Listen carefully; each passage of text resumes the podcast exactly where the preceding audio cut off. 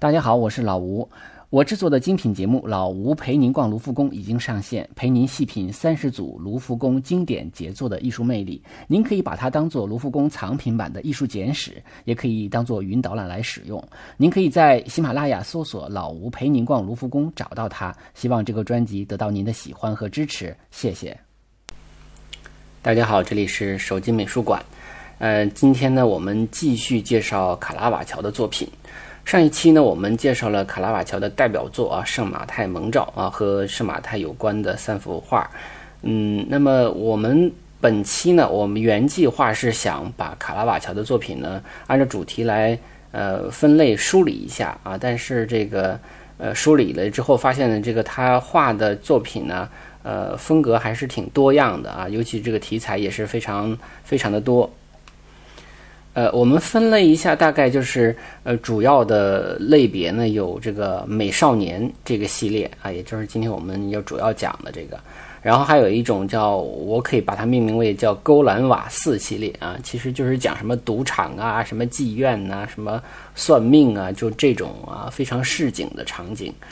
呃，还有一种分类呢，就是叫神圣场景，就是一些宗教题材吧啊。当然，这里边也有什么妓女、圣女啊这样的一些题材啊，然后还还可以分类，这种分类不是一个很严格的啊艺术史啊或者学术性的分类啊，这里边可能互相都都都兼有的哈，还有还可以分成什么鲜血淋漓啊，就是他画那种杀人的场景啊，脖子里那个血喷出来啊，或者说那种非常残酷的呃刑罚的场景啊，这种画面也是他经常出现的啊，所以这个其实也是一类。然后还有静物啊，就是他画的静物画，所以呢，这么一梳理呢，我就发现，呃，其实根本讲不完啊，所以，呃，这次只能讲一类，所以呢，我们就选了这个叫美少年这个系列，呃，为什么选这个系列呢？是因为他画这幅呃这这一类的画呢，画的非常的多，而且呢，在这个世界这种著名的大画家哈，艺术史上的大画家呢，有这么。强烈的偏好指向啊，或者有这么多的作品问世，也是不多见的。呃，在前几年在微博上不是传一个呃一个段子嘛，就是说一眼识别大师是吧？呃，其实其中就是对于呃卡拉瓦乔的判断，就是说如果你看到一个呃男孩儿啊，就是这种少年的形象，而且这少年又比较比较娘炮，比较呃花样，现在的话讲叫花样美男啊。那么这种那个这个画呢，就八九不离十是卡拉瓦乔画的，啊，所以呃特别有意思，就是如果看到这个形象，就直接能跟这个大师联系起来啊，所以今天我们就选择了这个系列，啊，当然也不可能都讲，我们就选一些啊有代表性的啊，或者说它不同时期啊有一定这个代表性，或者大家能在呃主要美术馆能看到的作品。上一期我们介绍了这个。呃，卡拉瓦乔呢，其实他的名字也叫米开朗基罗啊。那么我们都知道，其实呃，他的这个前辈的米开朗基罗也是比较喜欢画男性的啊。但是这个我们开个玩笑，把他们可以叫嗯老米和小米啊。这个老米就是老的就米开朗基罗啊，他比较偏爱肌肉男啊，这个比较肌肉的，所以连女人画的都很都很 man 啊，就很肌肉啊。但是这个小米啊，就是这个卡拉瓦乔呢，他偏爱花样美男，爱喜欢少年，就没有发育的那种少年啊，就是呃这种嗯这个男孩儿的画都比较娘啊，他画的就是那种很很 很美啊，很很媚的啊，就是有点阴柔气的啊。所以呢，就是这两个老米和小米呢，对于男性的偏好还不大一样啊。就上期我们也介绍了，其实这个卡拉瓦乔可能就是一个双性恋啊，或者是这个有同志这种偏向的一个人。所以呢，他在他的作品中呢，其实啊，或明或暗的呈现出了这一点的倾向啊。当然，也可能也有这个主教可能也有这个偏好啊，就是他的赞助人也有这个偏好。呃，这是我们今天要选择这个系列的一个前提啊。这里边其实我们还会提到这个明暗对比法，因为明暗对比法呢是它非常重要的一种绘画方式。呃，明暗对比法有跟我们平时这个现在特别流行的拍人像的时候啊，咱们要是用单反，就喜欢用一个定焦头是吧？用那个人像镜头，或者是用这个定啊，就五十毫米的定焦啊，这种。把光圈开到最大，拍出人呢，那个背景就是虚化的啊，就非常好看。现在手机通过双镜头也能够实现这个背景虚化啊，拍出来就好看。为什么我们现在都喜欢这种糖水片儿啊？其实目的特别简单，就跟卡拉瓦乔画这个明暗对比法，它的目的是一样的，就是想突出主体啊。我相信，如果卡拉瓦乔活到现在的话，他也一样会用。呃，这种人像镜头去拍照的啊，就是这个跟他的诉求基本上是一样的。但是我们这个糖水片有个缺点，就是不可能用光线来雕刻人形人的形象。那么在这个明暗对比法的同时呢，他又开始使用了这种强光和暗光的对比啊，来雕刻人的形象，来实现一种比较立体感，而且能够营造特定的氛围和情绪。啊，它的这个光线通常都是从一角射进来，哈，通常都是这个左上角或者右上角，啊，有人说这叫呃地窖光线啊，就是就是这个光线特别像你在地窖中啊，然后从右上方或者左上方投射下来的一个呃光线啊，那么这种嗯明暗对比法其实影响的后来的很多的画家，包括我们之前都讲过的啊，包括第一期讲过的拉图尔。啊，包括我们讲过的西班牙大画家维拉斯开兹，包括之前我们说的伦勃朗，其实都受过他的影响。所以卡拉瓦乔影响的画家是非常多的。他的一些嗯，对光线的、对明暗的这种处理呢，实际上都是后续的呃这种古典学院派的一个一个一个基本遵循的一种技技法了。还有一还有一个是我们上期没有介绍到的，就是一个高超的技艺，就是它的静物画，啊，那么甚至在这个米兰，嗯，美术呃美米兰收藏的一幅静物画，被认为是世界上第一幅啊静物画，嗯，这个这个静物画呢，之前就是说，嗯，当然这个说法呢，我们也没有得到证实啊，确实在很多的书上文献上都这么提到过。那么在今天我们的讲的这一系列美少年的这个作品中呢，就会看到静物的部分。那么这个静物都是作为这个画面的组成部分的。那这里头其实有很明显的炫技的成分啊，因为我们都说，呃，都知道这个油画呢，表现质感的部分呢，就是只要表现质感都是炫技的地方，包括比如说丝绸的这个衣服啊，羽呃绒就是那种皮草的那种毛啊，绒毛啊。或者羽毛啊，就是画这个东西其实是非常吃功夫的啊，而且要很细心才能画好。关键是你远远远的看着我，我还要感觉那种质感啊，丝绸，我刚才讲的这个皮草啊，或者说还有这个金属的盔甲，金属盔甲那个闪光的那地方啊，那种寒光是吧？玻璃器皿的那个透亮的东西啊，还有这种，比如说。呃，水果和鲜花上边那种色彩，这都是呈现技术的地方。所以这个静物画呢，从它的这个呃出现呢，也是说在技法上是有这样的一个需求的，就是我要炫技啊。当然，它还有它寓意的部分。我们结合这画来讲，那么我们前前就是前言啰嗦就啰嗦这么多，我们就结合作品来。我们首先看一幅是呃来自这个呃博盖塞美术馆。博盖塞是在罗马啊，那么主要收藏呢，就是除了油画之外，还有就是贝尼尼的一些这个雕塑啊，非常的精彩。贝尼尼的最好的作品都在博盖塞啊，那里要基本上要提前预约的啊，就是呃去的人会比较多啊。本身的这个美术馆不是不是太大，规模算一个中等美术馆吧。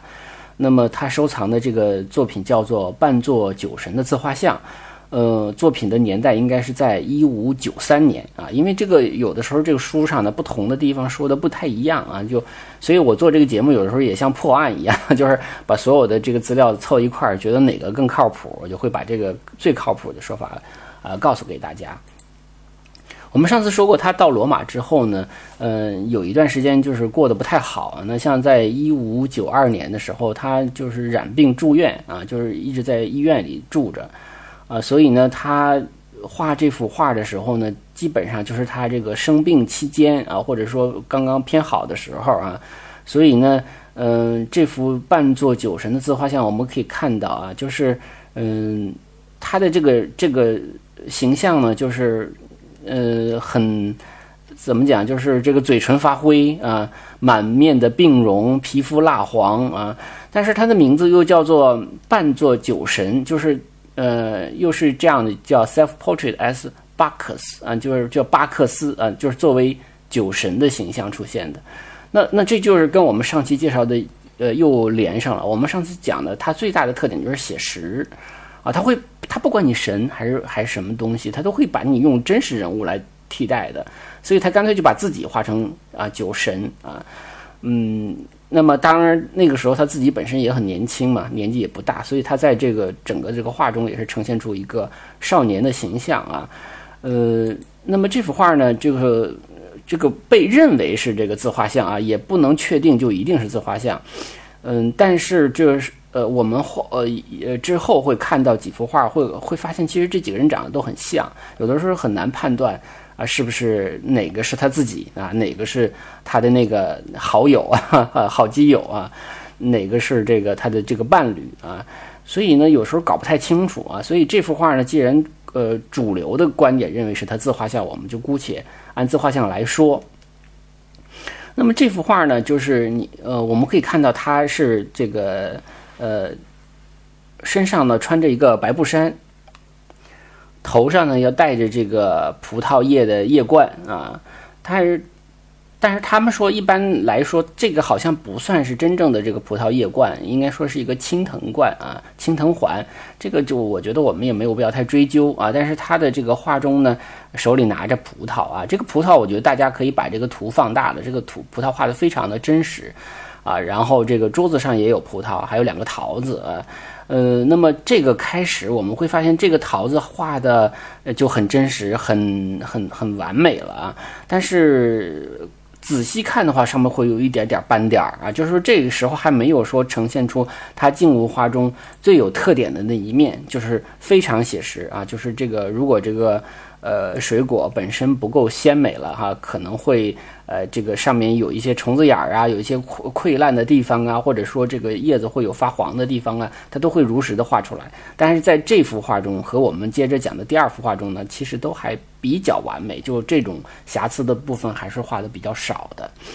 呃，因为这个他身上穿这个白布衫，实际上就是一种白袍子啊，就意意味着一种古罗马的一种装饰啊。但是呢，我们会发现，呃，他画的，我们不管是画的是他自己，还是他那个好基友啊，那个时候我们不是不太清楚他是不是已经认识了那个啊明尼蒂啊。那么他画的，我们不管是谁，但是已经开始什么露肩了，对吧？就开始露着肩膀，而且肩膀还耸起来啊，感觉是有点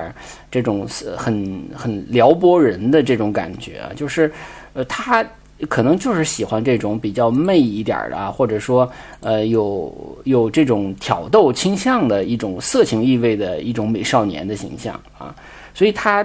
他用这样的一个形象来画，呃，酒神啊，这也是，呃，也挺有意思的，就是他画成了一个普通人。因为酒神呢，他不管是不只是掌管这个酒啊和狂欢，他也是管理这个歌舞啊、歌唱舞蹈的一个保护神，所以他永远都是一个年轻的形象。但是我们这个卡拉瓦乔画的这个年轻人呢，他就是一个像病人一样啊，所以他其实又年轻，但是他又是个生病的一个普通人。所以他实际上是用一种衰败来体现永恒。那当然，也许我们是过度阐释了，也许可能就是他画自己的时候，自己正好是个病人哈。那也也许就是有点歪打正着啊。但是其实，呃，用这种普通人的角度去诠释神的话，那自然而然就很就一定会实现这样的一个效果啊，就是说，呃，感觉哈。生命中的这个成住坏空啊，包括这个水果啊 这种静物化的这个中的水果，也是能够展现其实没有东西，什么东西是永恒的啊。我们也我觉得也也可以这样理解，但这个可能不一定是画家的初衷。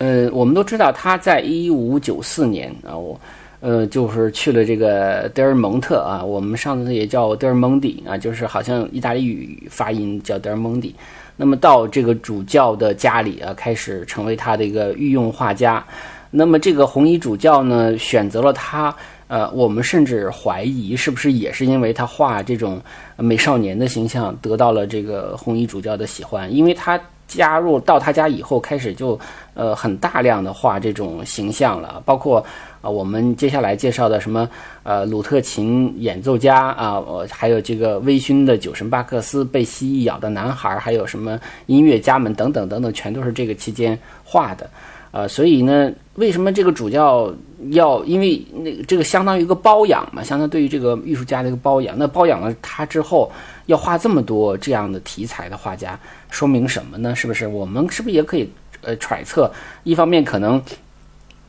卡拉瓦乔本身是一个这个这个同性恋者啊，或者说这个主教可能也是。啊，但是，呃，在这个很大的一个宗教背景之下，可能大家都有点心照不宣。就是我们可能就是你天知地知你知我知，然后咱只要不对外宣传啊就行。但是有时候也很大胆的去表达自己的啊这样的一种去向吧啊。所以呢，就是也可能是这个期间啊，所以这个期间这种作品非常多啊。接下来我们要看的这个呃彭果兰的男孩也是在这个博盖塞美术馆啊这个。呃，这个画呢，尺寸跟刚才那个尺寸也差不多啊，都是这个是七十乘六十七啊，也不太大啊，也是在这个一五九三到一五九四期间，大概也就是这个前后，也许就是呃，因为他画的这一类题材啊，才被呃这个红衣主教啊，德蒙迪啊选中了。那这幅画呢，我们不会太细说了。一看到这个，呃，男孩呢由这个侧身变成了正身啊，这个这个关于这个男孩是谁，好像现在争议也很多，也有人说是他自自画像啊，也有人说就是那个明尼蒂啊，呃，明尼蒂就是他的那个只有十六岁的那个呃好基友啊，就是他相当于他的一个伴儿啊，呃，也是画家啊，但是更多的时间可能是给他当模特，那么手里抱着一个水果篮，水果篮里头桃啊什么。什么水果、苹果呀，什么什么呃，这个各种各样的葡萄，不同品种的葡萄都有。而且呢，我们会发现这里边的这个水果基本上还都是完好无损的啊，就很少有那种溃烂的那种形象的出现啊。实际上，大概就在这幅画之后，他画了我刚才讲的那个全世界第一幅静物画，那幅画上边就开始出现了啊，什么什么虫子眼儿啊，什么黄叶子，什么干干巴巴的地方啊，什么有烂的地方啊，这个就开始出现了。就是他一方面是用真人来来画神，同时呢也也要用呃真实的这个。呃，在画静物的时候要表达它这个真实的东西啊，但是这个静物画呢，其实也有一个说法，就是它是有寓意的啊，它不是呃随随便便就开始呃画真实的。当然，这种寓意是以后出现的，还是说呃就是卡拉瓦乔当时就就出就呃就出现了这样的一种思想，这个我们不得而知啊。但是就是说，为什么要画静物？为什么要画？呃，花啊，为什么要画水果？哎呀，要画小虫子啊，在为什么要画这些啊？其实它就是要反映一种好花不常开，好景不常在哈，生命易逝是吧？那个我们会有时候看到那个呃，这个西方。艺术展啊，比如到中国来展的话，如果是有有一个静物画啊，那么是它上面，比如有的时候会有一个水瓶啊、水杯，那么其实我刚才讲了，这也有炫技的成分。然后那，花的部分呢，通常就是表达这个生命意识的这样的一个东西啊。有的时候上面还会还有昆虫，就说这个昆虫可能会吞噬这个花花朵或者叶子啊，会导致它的这个衰亡啊，所以它有一个寓意。但是我们想从呃卡拉瓦乔画的这个呃带瑕疵的这些呃这些花儿啊或者水果上面已经看出来。呃，就不管是是不是他的初衷，其实他已经很写实的在表达生命意识的这样的一个主题了。呃，彭果兰的男孩，我们就简单介绍到这儿啊。我们再接是接下来看的是这个呃鲁特琴演奏家，嗯，这个鲁特琴演奏家这幅画呢，其实总共前前后后画了三幅画。呃，但是其中的这个完成度最高的啊，也是最知名的是收藏于圣彼得堡东宫的啊，这个叫埃埃尔米塔什博物馆啊，那我们一般都简称为东宫。那么这幅画呢是比较有名的啊，但是特别有意思的就是说，为什么大家一直有有时候在争说这个画到底是明尼利还是画他自己啊？实际上就是在呃在卡拉瓦乔那个时代哈，就是他可能死了不久吧，就已经有很多人，大概我估计可能也不。不是像我们，因为我们现在可以用学术的角度去很深挖一些东西啊。当时可能也是一些完全都是凭传闻什么的，有的人可能也未必知道他还有这样的一些朋友啊什么的。所以有的人说，呃，这个是自画像啊。还有的人说说这个不是自画像，这个画的是个女孩儿啊，这个说也有人翻译成叫弹鲁特琴的姑娘，这个就有点那个。其实我们现在用我们现在了解的这个资料来讲，这个就是很不准确了啊，因为我们可以看到这个人的形象跟后来这个呃明确的以明尼蒂为为模特的画的其他的，比如说音乐家门啊，就像那个大都会博物馆，还有那个微醺的酒神巴克斯，这些完全都是一个人嘛。就是我觉得像我这种呃脸盲症的人，我都能感觉到这就是明尼蒂啊，就是很明确的就是明尼蒂，还不像前前，尤其最。我刚才讲的第一个，你可能很难判断说那个是不是迷你地，但是这个就明确的能感觉到是了。那在这幅画中呢，我们可以看到它依然使用了这个明暗对比法呀，这些九教光线呢、地教光线呢啊，而且特别有意思的是，他在他的这个。呃，持琴者面前呢，呃，打开了一个乐谱。这个乐谱是真正存在的一首歌啊，应该是当时比较流行的一首歌，而且这个乐谱是可以弹奏出来的啊，所以非常的准确。嗯，那么他的这个这个人的形象呢，为什么会有人认为她是个姑娘呢？确实是，呃，我们刚才讲的是一个花样美男的形象，很媚。而且眼神非常迷离啊，这个是跟之前两个不一样。就是刚才那两个可能是有生病啊，或者说有那种勾引挑逗的地方，但是没有那种很迷离的感觉。这个就是很迷离啊，而且呢，好像是被这个音乐、被自己所演奏的音乐啊沉浸在其中了。当然，这个就是没有露肩啊，但是他开了一个大 V 领啊，也是这个把前面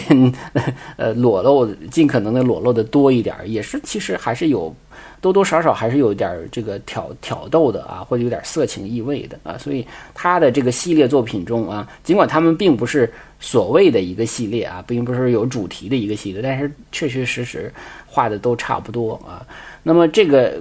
我们通过这个画，其实能很好的感受到这个画所还原出来的一个气氛啊。这个画本身给人的那个感觉还是很清晰的，就是大家只要看到这幅画，就能感受到它所呈现出的，好像这个乐者啊，呃，弹着鲁特琴的一种很忧伤的一种东西啊。这个弹的这个乐器呢，叫鲁特琴啊，这个是在现在的这个呃交响乐团中其实并不常见啊。它因为是。呃，所谓的这个巴洛克乐器啊，所以大家如果说想听到它的声音的话呢，啊，如果啊这种音乐会有这种呃这个古乐团啊，或者叫演奏团，那么这些乐呃这些乐团呢，通常会演奏一些古代的巴洛克的时期的音乐。啊，那么可能会用到这个鲁特琴，它声音非常的优雅，然后呢，非常的安静啊，包括后来的就像吉他，可能都是由鲁特琴慢慢发展过来的啊，就是这样的一个琴。这个琴特别有意思，它那个呃那个琴柄是是弯的啊，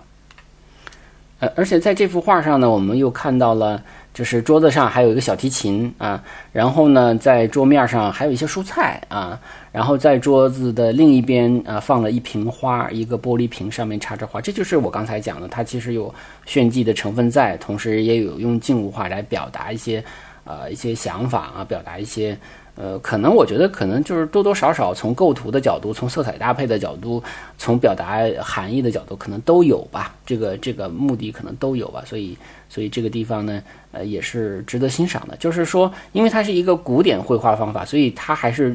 呃，非常追求精准的再现和还原那个人的啊和物的那种真实性啊，那个跟后来的现代主义的绘画所追求的审美是不一样的啊，所以这个它，而且它尽可能的去消灭笔触的存在，就不会让你感到笔笔触的存在，所以在很很光亮的这种油画表面上，你你也很难看到这个笔触啊，但是你更多的可能看到的是一个像照片或者是像真实物品一样的。一个样子啊，所以这个有的时候我们会说，哎，画的跟真的似的，就是古典的啊绘画方法通常会给人这样的感受。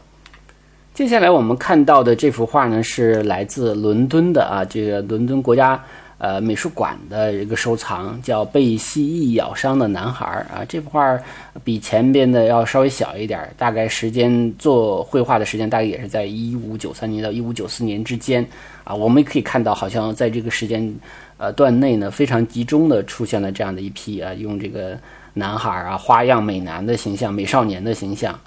呃，但是这幅画呢非常特别，就是他之前的画绘画呢，就是之前的人物我们感觉都比较静态啊，不管是拿着葡萄，还是抱着这个这个水果篮，还是说弹鲁特琴，你都会觉得他还是比较静态。但这个是个动态的，那明显的感到说这个脑袋头上别着一个花的哈，这其实是个男妓的形象。那么他手呢被这个蜥蜴咬了一下，然后他呢因为咬的这一疼，他就一缩啊，这个肩膀往后一缩。他就是一个非常动态的那种，呃，那种姿态。这个确实是也是影响了很多的人。我们有的时候老是讲说这个巴洛克的绘画激情、动感、浪漫，哈，我们经常讲到“动感”这个词。但是“动感”这个词呢，呃，有的画中有啊，有的画中它也没有啊。所以呢，你你像鲁本斯是把动感变成了一种风格化的表达了。我连所有的笔笔触的笔走的方向都是动的啊。但是并不是每个画家都有那种很风格化的动态。啊，所以呢，就可能更多的是呈现在你画的人物的这个动作上啊。所以呢，呃，这个画呢，其实做的比较不错啊，它是这种动态的感觉，瞬间感很强啊。就是这个，因为没有照相机嘛，大家很多的时候会追求这种动态的东西啊。那么，呃，但是我个人觉得啊，就是说，呃，卡拉瓦乔的很多的作品中的这种所谓的动态，或者说他是追求的瞬间的那个姿态。呃，那个 pose，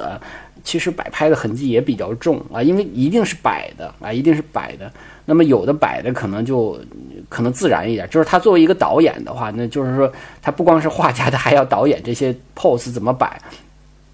可能有一些那个摆拍的痕迹就比较重，像什么姨妈五斯的晚餐呢啊，有一些动作啊，就是包括这幅画，其实属于这个这里边摆的还还比较好的啊。当然，当然，我们不能用我们现代人的眼光去看它，因为我们现代人见多识广，我们见过照相机拍的东西了。我们看到那个很多像体育摄影，那那那动作非常的真实了啊。那所以，所以你想作假都做不了啊，因为那是照相机拍的。所以呢，如果把它放在当时的绘画史上，那它就是出类拔萃的了啊。所以呢，像像这幅画本身也是非常好的一个动势，是吧？呃，而且表情比较。呃，比较比较有戏剧化啊，所以他有的时候追求这种 pose 的瞬间感的时候，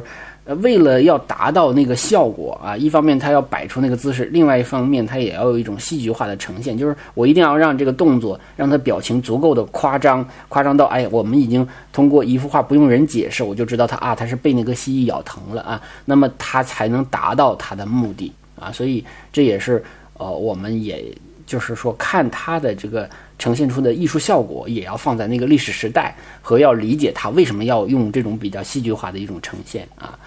呃，而这幅画里头有很多的呃隐喻啊，就是说如果我们不了解这个背景的话，可能不知道，其实这个画也是个小黄画，也是有点这个性暗示的部分，就是说如果在当地的话，你没有能理解这个手手指被咬哈，就你就很难理解这画的意思。啊，包括这个蜥蜴的意思啊，就是说在当地的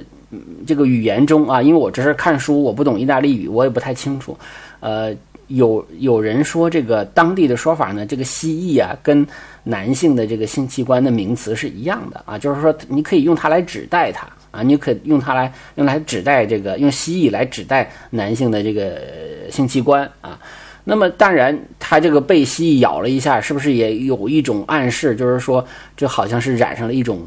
一种性病啊，或者通过这个交叉感染传染给人，而且这个男孩头上又戴着一朵花，好像是一个男性的性工作者的一个形象，所以。呃，这里边就会有很多很多的这个呃，给你想象的空间吧。当然，前提是你要了解，比如是蜥蜴的意思，比如说呃当地的一些这个说法啊。而且呢，就是说它特别有意思，他说它被咬疼了啊，血往上涌啊，脸脸色变红，还有一种比较紧张的表情啊。当然，用用的光还是这个明暗对比法哈，那个这个我们不说了。而而且呢，因为他这幅画是比较偏市井题材的，并不是什么高大上的什么神话题材或者是宗教题材，所以也有专家猜测说，当时应该有很多家，呃，很多的画家也在画这个蜥蜴咬人这个题材，可能就在大街上就这么卖啊，就卖给那些比较有钱的啊，想收藏这个小画的人啊，所以，呃，可能是这种从呃这个题材在当时是比较流行的一个题材。呃，已经马上要三十分钟了哈，但是我们还是尽可能的把这个系列的主要作品讲完吧。呃，接下来我们要介绍的就是这个呃叫音乐家们啊，这幅画呢里边有四个人啊，有四个人，这个画收藏于美国纽约的大都会博物馆。呃，这个四个人的衣着暴露的挤在一起啊，人人家说说，哎，感觉这个卡拉瓦乔的构图方法有一种古怪的趣味哈，这么小的画里面挤了四个人，啊，有的这个艺术家呃艺术工作者分析说，可能卡拉瓦乔要的就是这种近距离啊，大家在挤在一块儿这种感觉，有一种接触的感觉啊，而且像他们那个，呃，你像他这个里边后边的那个。呃，最左边有一个有一个人啊，他其实还带着翅膀啊，就是丘比特的形象啊，哎，还有这个动势啊，有的是这个大腿露在外边啊，有的是手掌啊手臂在动着啊，有的是调整距离，有的是摘摘下葡萄啊，等等等等吧啊，当然这里边也有有人说这里边可能最前边的啊，穿红衣服的就是那个明尼蒂啊，说他后边的那个人拿着那个角的号角的人就应该是卡拉瓦乔。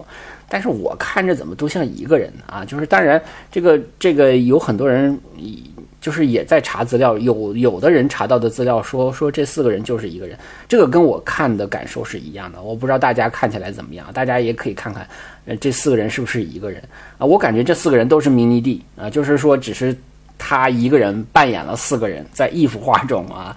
我我觉得这种可能性可能更大一些啊。所以有的时候你真的在历史上去找那个资料的话，那些资料有可能也是猜的，也不一定是准啊。但是但是这个我们。可以，这个其实也是看画的一个乐趣啊。就是说，也没有什么特别权威的说法的时候呢，那么我们每个人可以对这个画有各种各样的猜想，有各各种各样的见解啊。所以这个无所谓，因为我自己有脸盲症，我不一定说的对，大家可以。评判啊，这幅画也挺有意思的啊，就是它其实就是要人挤在人和人挤在这四个男孩、四个美少年挤在一起，它有一种非常暧昧的啊，呃，就腿碰着腿啊这样的一种非常色情的啊，但是它又又很古典的一个场景啊，这是这幅画，呃，接下来我们要。这个介绍的是来自于这个佛罗伦萨啊乌菲齐美术馆的微醺的酒神巴克斯，这幅画也是非常有名的一幅画。这幅画创作的时间在一五九六年啊，就是稍晚一点点啊，稍晚一点点。那么这幅画呢，你可以看到说这个男孩的形象就是明尼蒂啊，我觉得基本上可以确定，呃，他的这个大半个呃大半个肩膀吧哈，甚至大半个身体都裸露在外边。啊，这个支撑着很慵懒，有点像咱们讲什么贵妃醉酒那种感觉哈。然后呢，很不胜酒力啊。然后呢，是一个 一个，你想想，一个年轻的啊，一个刚刚长大的一个男孩，然后就喝酒喝多了，然后这个小脸绯红是吧？这个你看脸是红色的，就非常真实。因为当时画他画的巴克斯啊，如果说他第一个巴克斯画的是自己的话，那这个巴克斯画的是这个迷你蒂的话，您可以看到这个巴克斯那更加像一个，就是就是怎么讲呢？就是更真实化的一个处理。而且这时候我们在看他面前的那个内蓝水果。啊，就是呈现出我们经常说的，他画出像虫斑呐、溃烂的果皮呀，呃，那么都去很明确的表现出来啊。他这个技法上非常的高超。为什么很多人喜欢卡拉瓦乔？一方面可能是他有很特别的地方，他的人生很狗血啊，或者说他的很多作品其实也有很强的冲击力。还有的就是我们说，如果学美术的学生来看他的话，就觉得这个技艺之高超啊，真是。就是多少年之后也是很难企及的，就是他表达这种，呃，果皮的质感呢，果篮或者葡萄上的高光啊，都是很厉害的，啊，而且他有时候画这个，呃，这种果篮的时候啊，他会把那个果篮画在那个那个有一个边儿探出这个桌面来啊，来呈现一种立体感啊。但是我们今天的作品中没有。你看他他的这幅画中呢，他头上还是戴着这个葡萄藤啊，葡萄藤上面还有葡萄这个粒儿呢啊。然后这个你看这个这个花美男 啊，不光露着肩膀啊，我们老说露肩装露肩装都是女孩露肩啊，他这全是男孩 啊。而且他这个衣服呢，不是这个纯罗马的袍子，它其实就是一个白床单啊，就盖在身上。他有非常暧昧的啊，就是给你给给你一个暗示，就是其实这是一个裸男啊。披着一个白的这个呃床单啊，在在在这个桌边拿着一一个红酒杯啊，然后呢，桌桌上还有一个红酒瓶啊，这个大概是类似于醒酒器这样的东西，呃，然后这个男孩还纹着眉，这个眉毛画的就非常的清晰啊。那么这里边其实也让你看什么？看他的，比如说玻璃瓶、玻璃酒杯的那种高光啊，那种透明的质感。呃，就是比如说那个那个酒瓶瓶颈上的一小点点的那种光啊，那点一小点点高光，那都非常真实，而包括这个酒瓶的那个阴影的处理啊，都非常的精彩。他手上拿着一个类似于丝绒的东西，所以它会让你有既有这种比较坚硬的玻璃透明的这种玻璃的质感，也有这种丝绒的柔软的质感，也有床单的质感，所以这个就是非常能够呈现他的技艺的高超。啊，当然，我们还是讲它的静物嘛，就是反复提到它，就是这种如实的去呈现这种静物的，呃，这个生命意识哈，成住坏空这种东西啊。我们反复都提到这个明尼蒂啊，这个明尼蒂其实在上期节呃上期节目中我们也介绍了，就是一方面是他的在您在罗马在早期的时候的一个同性伴侣。呃，后来其实到他后来亡命天涯的时候，因为这个明尼蒂是西西里人嘛，他后来。逃逃命的时候，还曾经去西西里，呃，还求助过这个明尼蒂，明尼蒂还帮助过他，实实际上还是这个旧情不忘，还是挺还还是有感情的。嗯，在卡拉瓦乔所处的那个时代里，就是嗯，其实其实我们现在看这个画，觉得好像有点有点诧异，就是觉得真的那么开放吗？毕竟那个时候这个宗教主流的东西，它不太可能。赞同这个这个这个明明白白的赞同的哈，这个同性恋这种这种性取向啊，但是在当时的罗马的各种节庆宴会，其实很多的时候来宾化妆啊，就化妆舞会上，其实你都是可以男扮女装、女扮男装的啊，都可以的啊。有些人还装扮成神啊，甚至是随心所欲的打扮，其实就是有的时候会找一个机会，就合理的宣泄一下啊。呃，而且呢，当时这个同性恋在呃富裕人士或者知识分子之间其实也挺常见的，也不足为奇，只是可能不对外很公开的去宣扬而已啊，就跟现在比如说追求什么呃权利的平等啊，或者是同性婚姻啊，这个很明确的在法律上给予一种认可认定，还是不不大一样的啊。那个时期可能更多的是一种心照不宣啊，就中国古代也是这样的啊。呃，我们说在这个画中，其实也能够感到一些这个感觉的东西，比如说视觉啊，然后呃嗅觉，嗅觉就是这个酒杯啊，闻酒杯的香味儿啊，那么还有这个触觉，触觉就是刚才我讲的，比如手里拿的这个丝绒啊，或者拿的这个呃玻璃啊，是吧？等等等等吧，其实就是介绍到一种所谓的五感。啊，就五种感觉。那么这种五五感经常是在西方艺术中出现的一个主题。有的时候你看一幅画的时候，哎，有你当你觉得这幅画可能要呈现出一种对感觉，就是五种感觉的一种。去体现的话，你可以真的去一个一个的去判断啊，一个一个去找，有可能就找到这个五感。如果你在一幅画中你找到了这个五感，那你就看懂这幅画了。基本上他想表达什么，你是看清楚了。当然，你还可以有不同的理解，这也是艺术的魅力所在吧。呃，当然，我们刚才讲到这个，比如说水果篮的时候，我们老想说，哎呀，这个是不是卡拉瓦乔想表达什么深刻的主题呀？啊，这种寓意啊。啊，当然，这种寓意到后期确确实实是存在的，因为但是它是确实是早期的这个静物画，我们不知道它的目的是不是要表达那种呃生命意识的这个东西啊。当然，我们猜测可能由于他早期一五九二年、九三年九那个时候他生病嘛，也许也许在生病期间人就喜欢一些感悟呢哈。我们当然我们也这么一想，后来呢，因为他到德尔蒙迪家里头的时候呢。嗯，我觉得也 还有一种可能，可能我小人之心，他也许可以以以这个申请道具为由哈，这个可以报销很多买很多的水果，然后一边画一边吃啊，想想也挺美的，这是我们的瞎猜测啊，这个没有任何的依据。我们最后再介绍一幅画，叫《胜利者丘比特》。这幅画呢，收藏于这幅画尺幅很大啊，那么收藏于。呃，柏林的国立美术馆，这个馆呢位置是在这个柏林爱乐音乐厅的旁边啊。这个馆的收藏挺好的啊，就是大家有机会可以去呃欣赏一下。呃，这幅呃非宗教作品叫《胜利的爱神》或者叫《胜利胜利者丘比特》啊，画于一六零二年。那我们可以看到，这个时间其实是比刚才的那个要晚了好几年了啊。呃，而且这幅画的画的这个小男孩，明显的不是明尼蒂啊，年龄上也比明尼蒂要小，而且又是几年之后画的啊。其实我们在上期节目也介绍过，呃，这个人叫伯内里啊，也是一个小画家，或者说是一个学画的一个少年吧啊。那么也是跟这个呃这个卡拉瓦乔关系很不错啊。那么他也是在这个召唤圣马泰中，他在那个中间的那幅画中啊，他是扮演那个天使，他是相当于一个演员啊。那么这是这幅画是一个，也是一个人定制的，他不是德尔蒙蒂定制的，他是他们这个圈子里啊，有人叫做啊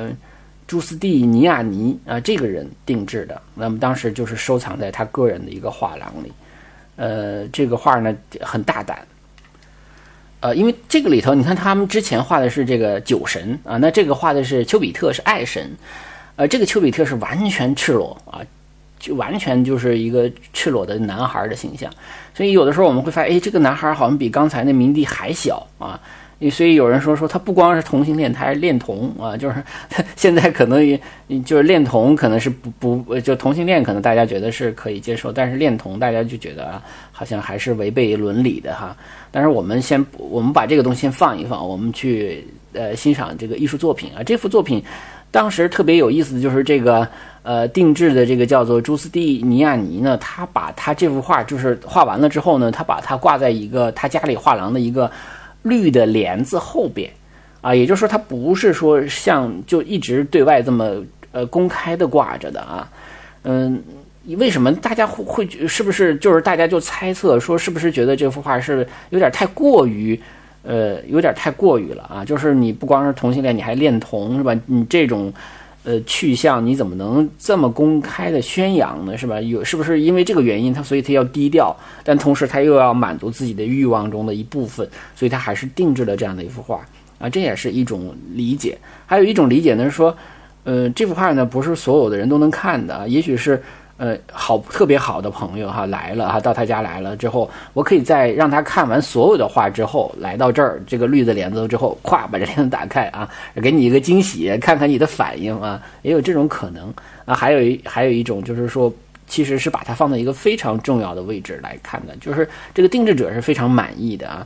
呃，那么这个画中呢，我们可以看到这个少年呢是真的是年龄很小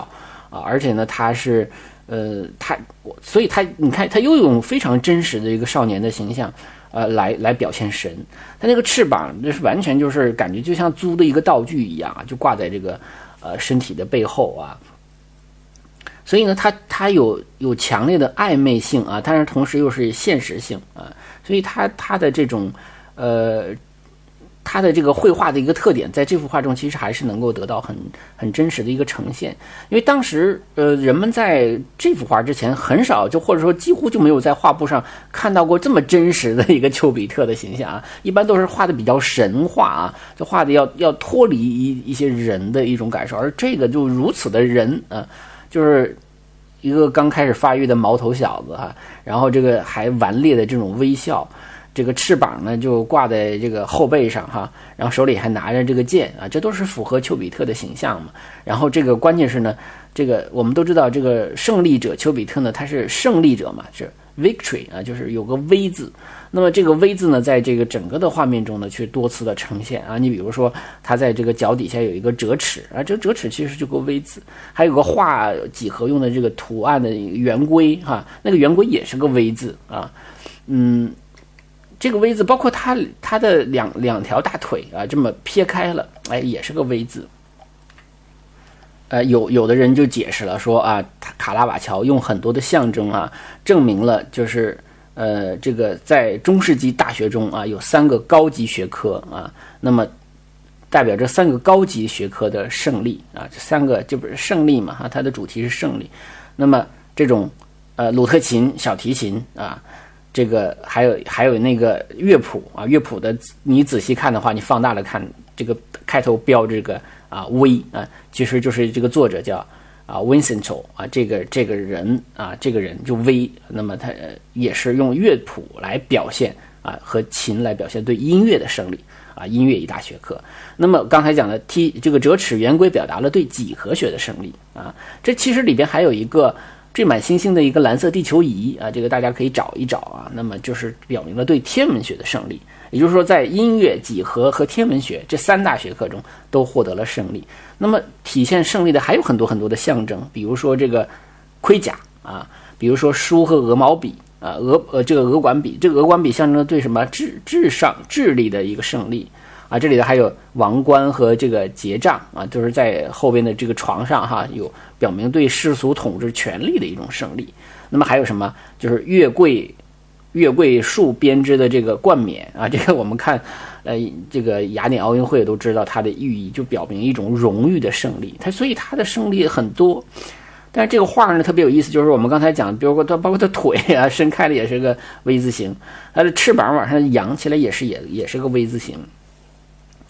然后呢，如果大家在这里边画一个十字找中心点的话，那中心点好像正好是他这个。男孩的一个生殖器官啊，所以其实这幅画呢，它一方面它有它的主题，但是同时它也有它很挑逗、很色情，同时又满足这个定制画者的一个特殊偏好的一个呃目的吧。呃，而且它这里头你可以看到非常非常感官的东西。你比如说，有的专家就分析了说，它这个翅膀尖儿啊，就左边这翅膀尖儿。呃，你看他是扫的那个大腿上啊，感觉是一种很爱抚的感觉啊，所以其实呃，确实是一种嗯一种偏南风向的一种呃嗯一种表达吧啊。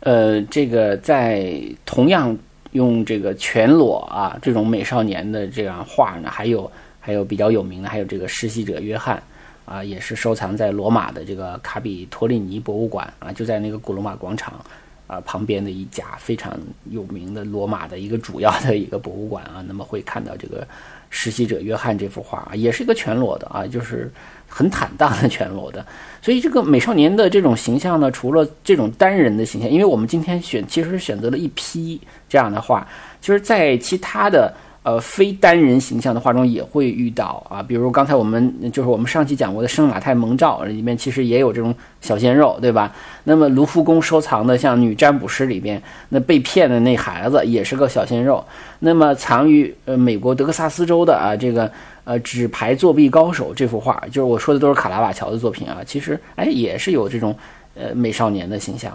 包括他最后画的那个，就是我们有机会会讲那幅画，那幅画比较感人啊，就是叫大卫手提歌利亚的头啊，这样的，就是他为了讨好教皇，希望能够得获得赦免啊，画的这个就是负荆请罪的这个意思。那其实那个。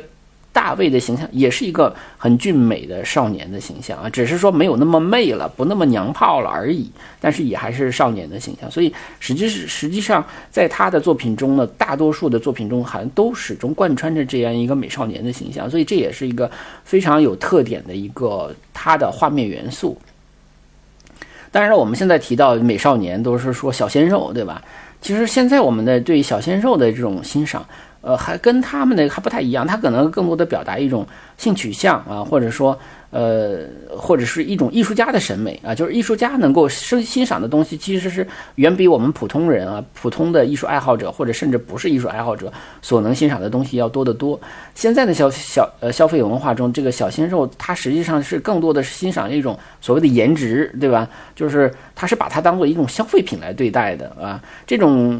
审美去这个这个审美啊，其实跟那性取向没什么关系，因为喜欢小鲜肉的基本上都是大妈啊，都是姐姐。阿姨、亲妈粉那都是这样的啊，就还是不太一样的啊。所以今天我们就是非常集中的去呃，欣赏了一批卡拉瓦乔的这个美少年的这个形象啊，这个可能见见仁见智。我觉得大家就是把它当做画来看啊，或者说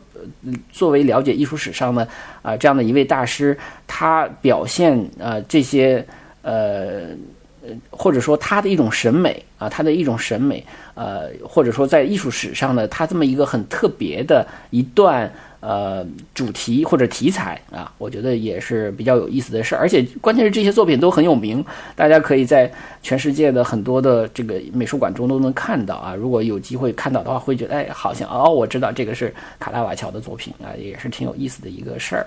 那么今天的节目就是这样啊，然后呢？呃，非常感谢一直以来支持这个手机美术馆的朋友啊，因为，嗯，手机美术馆的粉丝已经超过了两千人了，这个算是一个很不错的成绩了啊，而且平均单期收收听量也超过了一千次以上了。那么接下来的时间，因为前段时间我个人的事情太多，都扎堆儿了啊，所以我更新的频率不是很快，那我尽量的保持吧，我也不能承诺什么啊。然后呢，介绍更多的好的画家、好的作品给大家，而且有好多的大画家还没有说呢啊，呃，然后也希望大家继续通过，嗯，在微信上面打赏啊，或者是呃在喜马拉雅上面赞助啊，来这个或者转发给别的朋友啊，来支持这个节目啊，谢谢大家。